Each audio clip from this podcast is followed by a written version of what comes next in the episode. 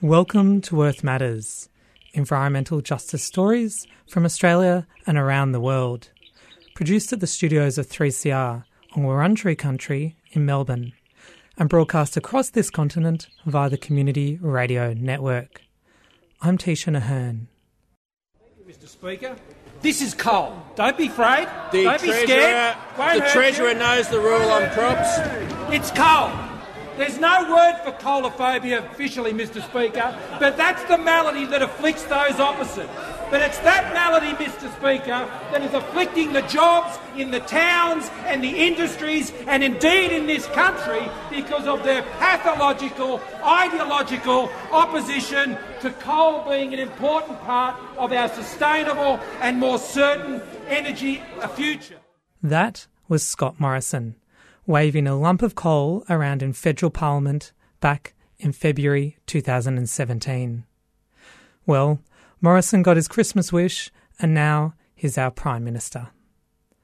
Not long before Malcolm Turnbull was deposed from the top job, it came to light that Turnbull and then Environment Minister Josh Frydenberg met with a little known organisation called the Great Barrier Reef Foundation.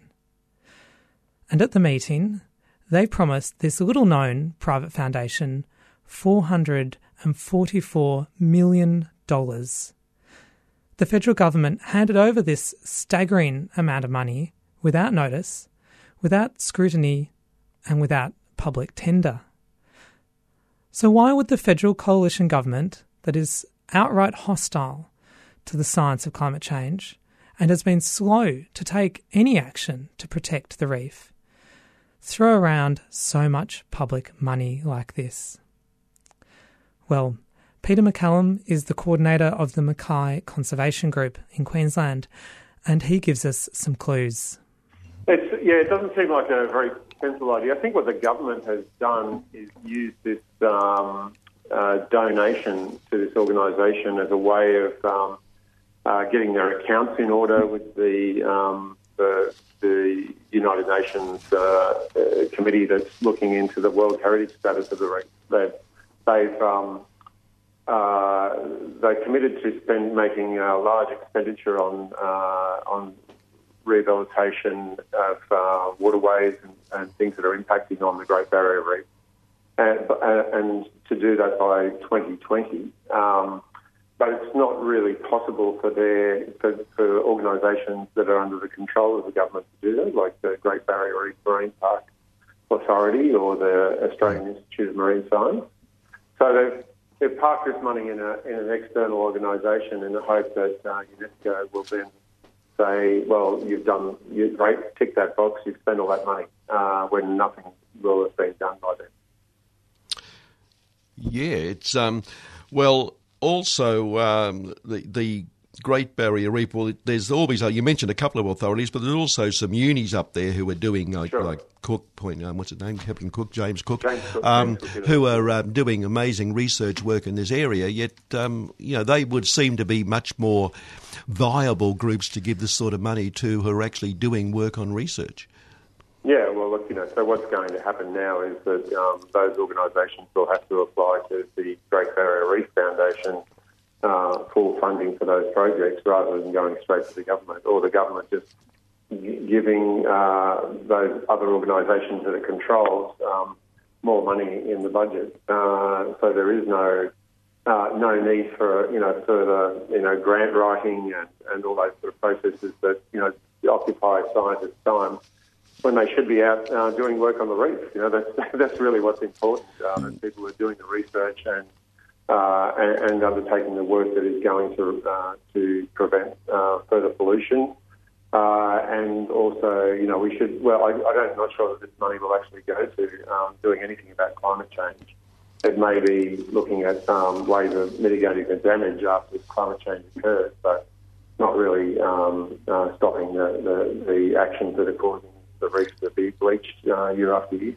Yeah. Well, they name about three things, including the the um, starfish, the the crown of thorn starfish, and a couple of other things. But uh, the three things they mention that the money's going to going to direct it be directed to don't mention climate change at all. So uh, yeah. one might have thought that that would be fairly important. Oh, of course it is. You know, like the, you know that is the single biggest threat to the reef. Um, but of course, we also recognise, you know, it's like having a patient who has uh, terminal cancer, but also serious heart disease and uh, and kidney failure. You know, mm. you need to you need to treat all those things uh, if you want the reef to survive. So, so you know, we, we have uh, here in uh, Mackay, where I am, um, a big sugar industry that um, uh, you know really hasn't uh, stepped up to the plate in terms of preventing uh, you know, nitrogen and and uh, and sediment runoff from farms reaching the reef. Uh, so that that's really an important issue in terms of you know uh, changing the uh, the ecology of the reef. Uh, it, encourages crown of thorns starfish, um, hill seagrass, um, that you know that turtles and dugong are absolutely dependent on. Um, but it, it, you know, like we, we need to, we do need to do those things that this money is going to. Um, but we need to do a lot about climate change, and we need to do a lot more than this money uh, will will fund. Um, mm. Our understanding is that uh, the cost of rehabilitating um, all those waterways that are, that are, flowing into the Great Barrier Reef would be in the order of like 16 to 22 billion dollars. So this half billion is um, is really you know, completely inadequate. Peter McCallum speaking on 3CR's City Limits program.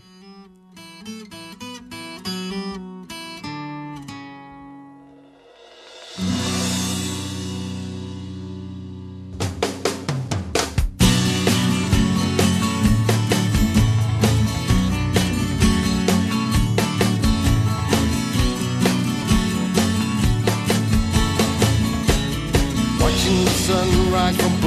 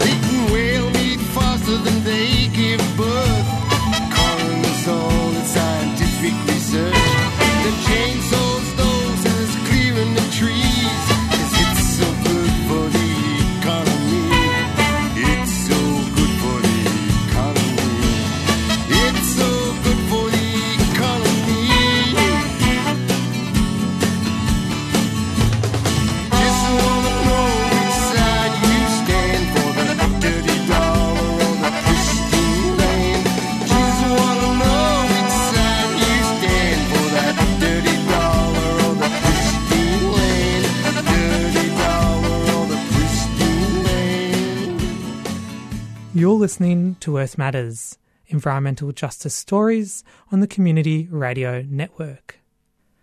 Dewayne Johnson, a school groundskeeper in the United States, took chemical multinational Monsanto to court in California, alleging glyphosate, known for the common pesticide Roundup, causes cancer. He won his case and was awarded $289 million in damages. Bob Phelps of the community group Gene Ethics explains the case to us and why we should be campaigning against glyphosate. Yes, indeed. Well, uh, unfortunately, Mr. Johnson is going to die from his non Hodgkin's lymphoma. Mm, not long, so, they said. Yes, so the Californian government uh, has a rule that can expedite cases into court, and uh, that's the situation. He, um, because he's going to die, they um, heard the case and it was it went to a jury after a month, and the jury comprehensively found in his favour, and as you said, awarded 289 million dollars uh, against Monsanto. And of course, Monsanto has recently been bought by Bayer, So we saw last Monday that um, Bayer's uh, share price went down 10% the first uh, moment that it was opened in the morning, and uh, it's also had impacts on Australian producers of glyphosate, which is marketed as Roundup as well. Nufarm, uh, an Australian uh, marketer of Roundup here in Australia, um, uh, its share price has been hit during the week as well. So this is having uh, initially commercial impacts, but also, of course, a number of councils in Australia are now deciding that they won't use glyphosate any longer in the management of weeds, particularly in school playgrounds, in parks, and uh, on the street sides where animals and children may be affected. And interestingly, the first council in Victoria to sign a five year contract for an alternative system known as weed steamers is the city of Yarra, in which 3CR is based. So, uh, quite soon you're going to see those weed steamers around the streets instead of young guys in thongs and shorts spraying Roundup, which uh, we now know uh, quite clearly does lead to cancers in human beings. And and Roundup, um, uh, um, correct me if I'm wrong, it was an Australian product. No, no. Uh, Okay. Roundup has uh, been on the market since 1974. The biggest um, weed killer globally. It's Mm. uh, used Uh, really around the world. And in 2015, there was a comprehensive uh, study of this by the United Nations International Agency for Research on Cancer, otherwise known as IARC, that found that uh, Roundup is a probable human carcinogen, and that's what's moved And the ingredient forward is gly- glyphosate. glyphosate's the Yeah. main active ingredient. Our uh, Agricultural and Pesticides and Veterinary Medicines Authority, APVMA, which is our main uh, chemicals regulator on farms and in the community in Australia, of course, has reviewed the evidence. They've said all is well with Roundup as long as you follow the label instructions. And um, that sort of held off the inevitable that, that Roundup now is on the nose. It's um, on people's minds. We see um, a flock of local government uh, areas. Um, I mentioned the city of Yarra, but there are 35 others that have now turned away from Roundup as well, and we're hoping that uh, local government will comprehensively reject it as well. But it's a warning to shoppers who, in any um, hardware store or supermarket, will see Roundup on the shelf and should think twice about buying it and using it in their gardens as well. And and Bob, I guess for me, that's where I, you know, wanted to, to get in contact with you. It's it's all well and good. Obviously, you mentioned that 35 out of the 700 um, councils in Australia are already using weed steamers for, you know, you know, I'm, I'm talking about avid gardeners who have been using Roundup for for for decades.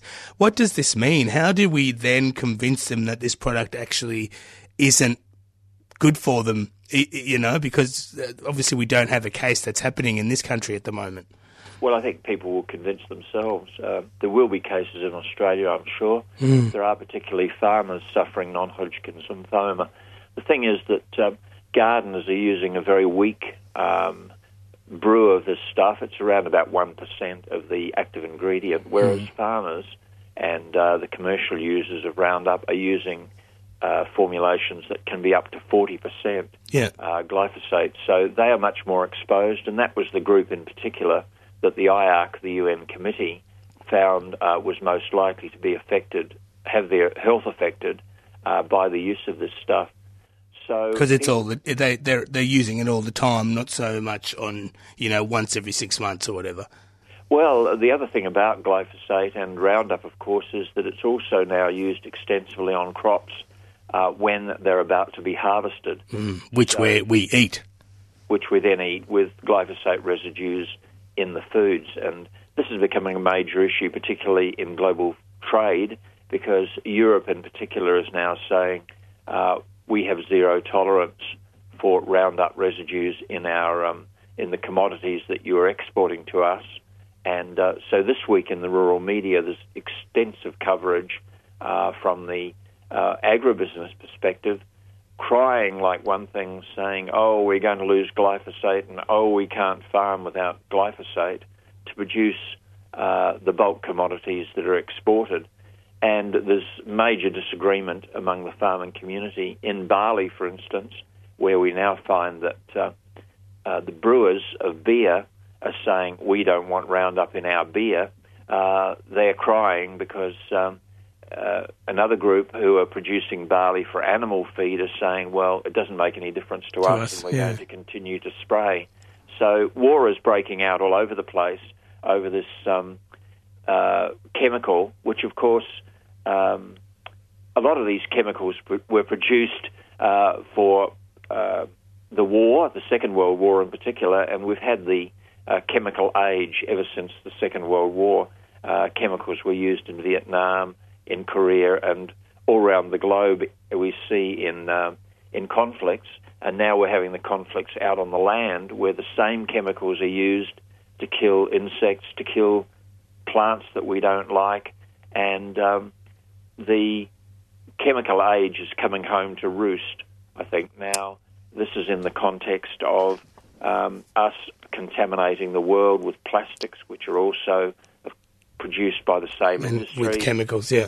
uh, the chemical industry is producing stuff for war on the environment. Um, some of the councils that are now uh, rejecting glyphosate, of course, are doing it on the basis that they're going to damage the Great Barrier Reef, which is a very good reason as well. The cane growers of North Queensland, of course, are crying foul, saying um, we can't manage our weeds without it. So our governments, which are in disarray as well, need to have a very, very serious rethink about how, why, and for whom we are going to continue to use toxic chemicals out in the environment. The community can do its bit by taking those chemicals out of its gardens, out of its um, houses, and uh, we can start rethinking the chemical age and getting on to clean and green production systems for our food, uh, for our for every aspect of our life uh, in this age of chemicals. Hi, uh, Bob. This is Will. Um, so a, a little earlier, you mentioned that there were some local councils who have done their bit in getting Roundup out of our environment. Um, who, in terms of um, sort of social organisations or even political parties, are doing their bit um, to get glyphosate out of our environment? The local government, as I mentioned, is doing its bit. State governments are given the thorny job of trying to monitor this, and then the federal government's regulator, the APVMA, uh, relies on simply writing words on labels and saying, yes, it's okay, provided you follow the label instructions. Now, we need a thoroughgoing review of this, and what we're saying at the moment is that the chemical review scheme, which was abandoned in 2014 uh, in a deal that the National Party and the Labor Party did together, uh, CropLife in that year, which is the global network of the chemical industry, which lobbies governments around the world, came to both of them, gave them tens of thousands of dollars for their election war chest in uh, 2014, and cancelled uh, the uh, chemical review and re-registration scheme, which was due to start, in which we would have seen many chemicals which, uh, for up to the last 50 years, have been registered without proper data, without proper evidence of their safety. We want to get those toxic chemicals out of our environment and out of our, um, particularly our food production systems. And we are now saying to the federal government and to the federal opposition, we want you to bring that scheme back. We want you to get serious about reviewing all uh, chemicals used out in the environment uh, on farms, uh, in in weed management and uh, insect management systems, and uh, that's the thing that we're asking for as a policy for this coming election. In that sense, then you're sort of talking about the idea of a Senate inquiry. Is that right? But but then you know who do, who would the federal government listen to if somebody like the A, is Australian Pesticides and Veterinary Medicines Authority reject some of the you know uh, international agency research on cancer findings? Who who would the government be listening to really? Because it's hard for them to make a decision, isn't it? Like those policies are based on quote unquote scientific facts.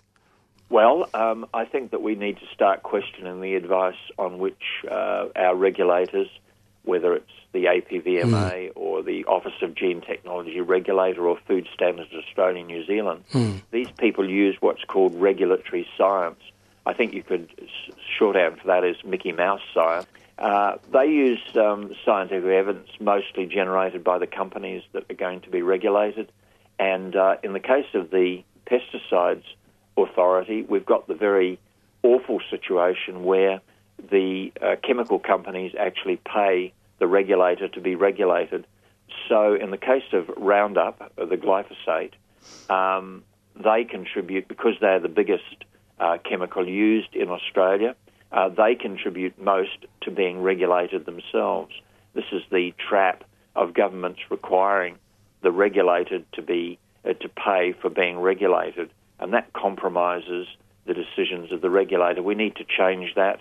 We need to require that all things are reviewed in the case of chemicals, and we need to start paying those dues into consolidated revenue and make sure that our regulators are genuinely independent and not relying primarily on evidence provided to them by the companies, which they are supposed to be independently regulating. They're our public servants. They should be serving us and serving the public interest, not serving the interests of the industries that they are set up to regulate. And they need to be using genuine science, not this Mickey Mouse version, which is called regulatory science, which uh, makes a whole lot of um, best guesses and judgments where there's no um, evidence or hard data available to ensure that something's safe to go into our food supply or onto our farms. Uh, they should be requiring new evidence, and that's what the system that I've talked about, the review and re-registration scheme, which was cancelled in 2014, would have done. Every 15 years, um, every agricultural chemical would have been required to be reviewed.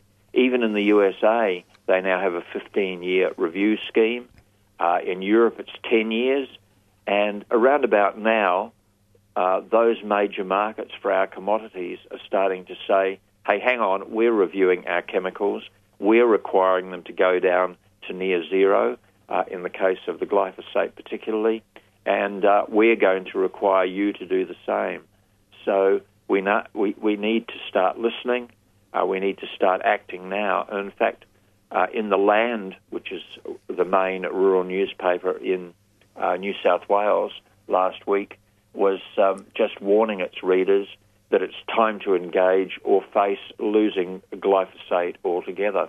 Uh, they're counselling the farming community to get active on this, not to put their heads in the sand, not to um, ignore the warnings that very soon this uh, major system for managing weeds may disappear because of the trade implications, because of the environmental implications, and because they don't have a social li- um, a license from the Australian community that doesn't want the residues of those chemicals in food any longer either. Well, um, Bob, thank you for joining us on 3CR. I know, um, yeah, we've uh, had, you know, a few sort of conversations with uh, other organisations talking about the fact that, you know, genetically modified food is part of the, the the problem that comes from glyphosate as well, and we know that you know um, people are still being feeling like they're being poisoned by some of the things that they eat as well with glyphosate. So we appreciate you uh, giving us an update on um, yeah what is happening with with the issue. Sure. Well, those um, uh, Roundup tolerant crops, the canola and cotton in particular, are uh, have been pushing the increase of the use of glyphosate. We've got to get those out of our production systems too.